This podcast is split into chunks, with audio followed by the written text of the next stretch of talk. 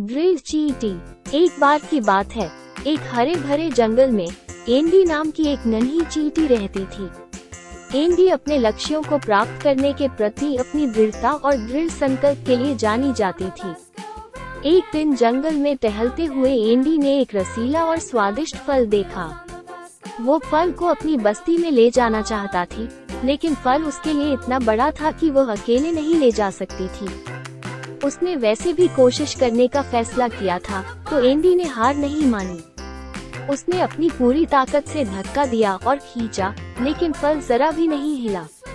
Colony की दूसरी चींटियों ने ये कहते हुए उसकी हँसी उड़ाई कि उसके लिए अकेले फल ले जाना असंभव है।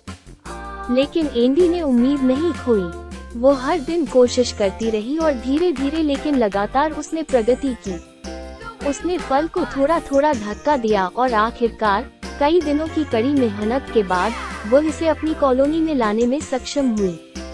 एंडी की दृढ़ता और दृढ़ संकल्प से अन्य चींटियाँ चकित और प्रभावित हुई।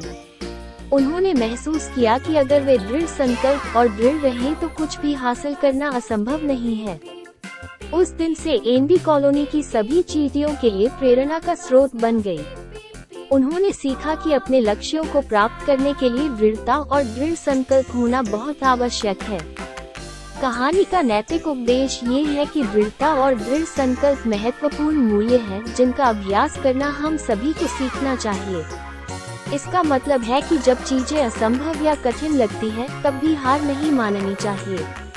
एनडी के कार्य हमें सिखाते हैं कि दृढ़ता हमारे जीवन में सफलता और उपलब्धि ला सकती है। और यह एक महत्वपूर्ण गुण है जिसके बिना सफलता पाना नामुमकिन है।